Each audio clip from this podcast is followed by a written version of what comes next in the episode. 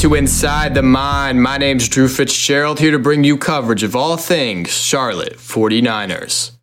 Normally, I release episodes on Wednesday, but I had to wait a few days to cover our top story.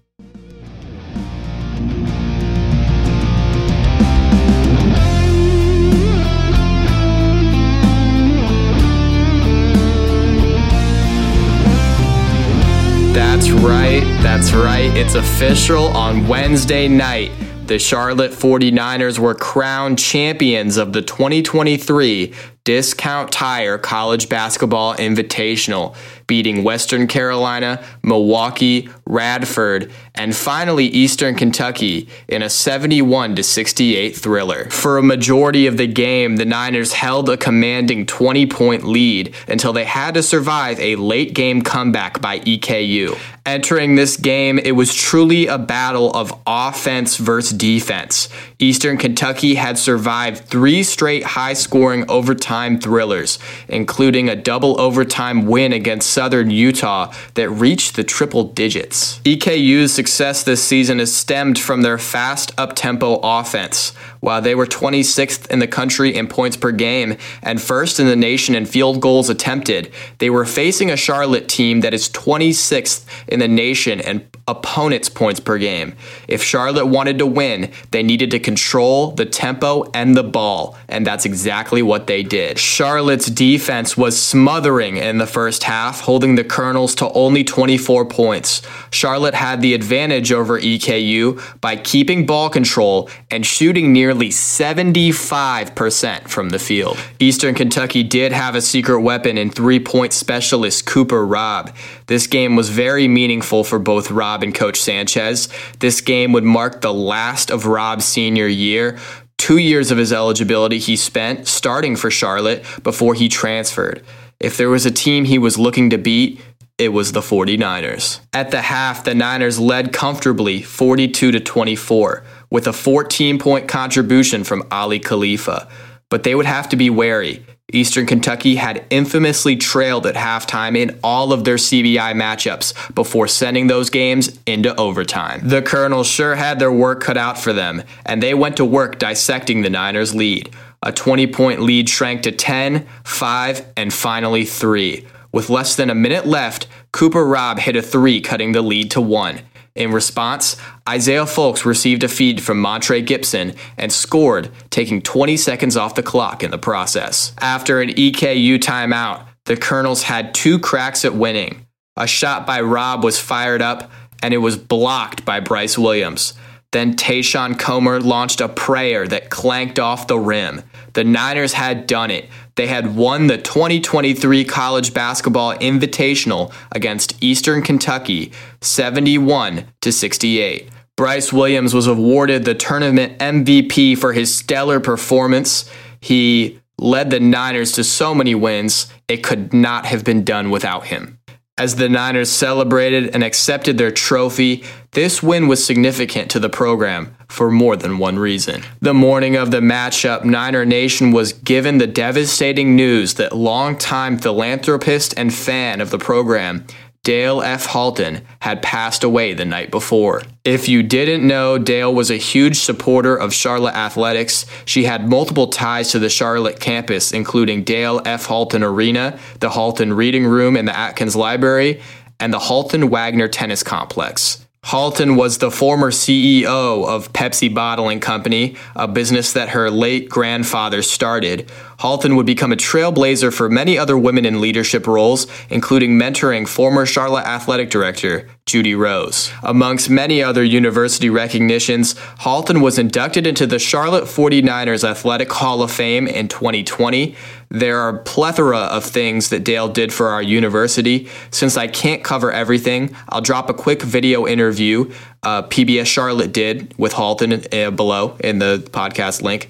It's a short video, but I think it encapsulates who Dale Halton was and what she meant for our university.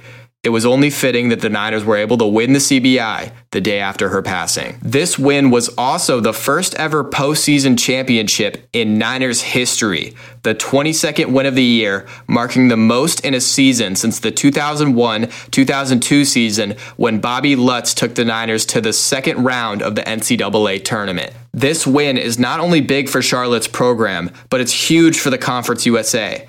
After Charlotte's CBI win, three CUSA teams are still in postseason tournaments.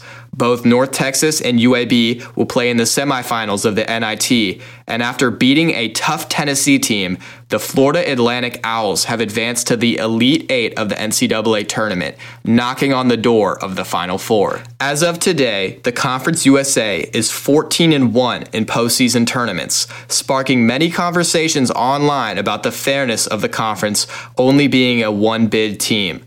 While this hopefully will pave the way for future mid majors to receive more than one bid, the five CUSA teams in the postseason tournaments this year will all be moving to the American Conference next year. In other campus news, Charlotte football has gained two more commitments, one being Jasper Parks, a 6'7, 315 pound O line Juco transfer from the University of Sioux Falls out in South Dakota Parks was also visiting and receiving offers from the University of Houston. He will join Charlotte's ridiculously bolstered offensive line. Charlotte also gained a 2024 three star quarterback recruit in Deshaun Purdy, a 6'4, 215 pound quarterback from Milford Mill Academy in Maryland. He's ranked as the 84th quarterback in the class of 2024, and many experts expected him to go to the Maryland Terrapins.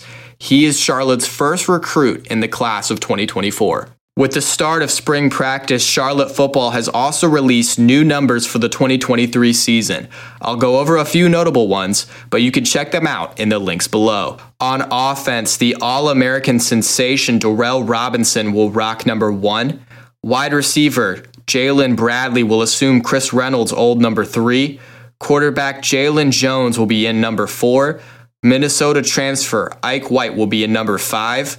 Running back Teron Kelman from NIU will be now number 11. Punter Grant Gonya will be number 44.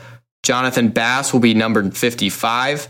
Jalen Hampton will be number 78. And wide receiver Andrew Jacobs will be 88. On defense, the five star Iabioki is now number zero. The Island Dante Balfour will be number one. Damon Clowney will be number three. Katron Evans will be number five. Osita Ekwonu will be number 10. Zion Shockley is number 18.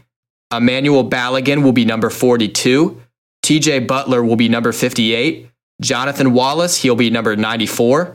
And finally, Julius Welschof will be number 96. There's also been a few new staff hires. Again, there's a lot of information here, so I won't go over everything, but let's talk about some unique hires that the Niners went with. Charlotte has some new analysts, including Trey Holtz, the grandson of college football legend Lou Holtz, Mark Hogan, former Charlotte linebacker that actually scored the first touchdown in 49ers history. Other analysts will include Jason Barnes and Brent Cosbian, who will be in their first year with the 49ers.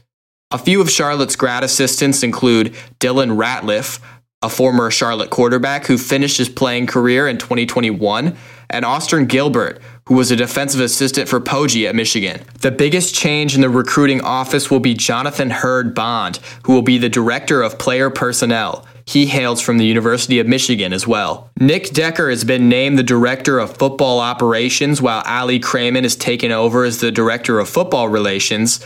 Lafayette Stewart will serve as the Director of Player Development. In other campus news, baseball and softball have continued rolling.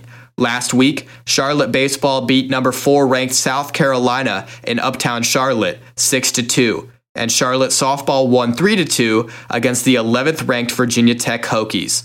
Softball's Lexi Wagner made number 2 in SportsCenter's top 10. Lexi made a remarkable play going up and over the fence to turn what would have been a home run into an out. Charlotte Track and Field kicked off their outdoor season by hosting the 49er Classic last week. Among many amazing performances, Alec Esposito broke a near decade long school record, running 3,000 meters in 8 minutes and 12 seconds. Oh my goodness, that's fast. Thank you so much for listening to our episode today. I will be taking a week hiatus from this show. So uh, if you're looking for something to do next Wednesday, go back and check my other episodes if you haven't. Uh, they all have great insight about Charlotte athletics, so go check it out. So remember, Niners wear green on Wednesday, and they also listen to the Inside the Mine podcast. Thanks for listening to Inside the Mine. Hit that follow button to stay updated on all things Niner Nation. You can find me on Twitter at Inside the Mine 49 and on Instagram at Drew underscore Fitzgerald. As always, picks up and roll Niners.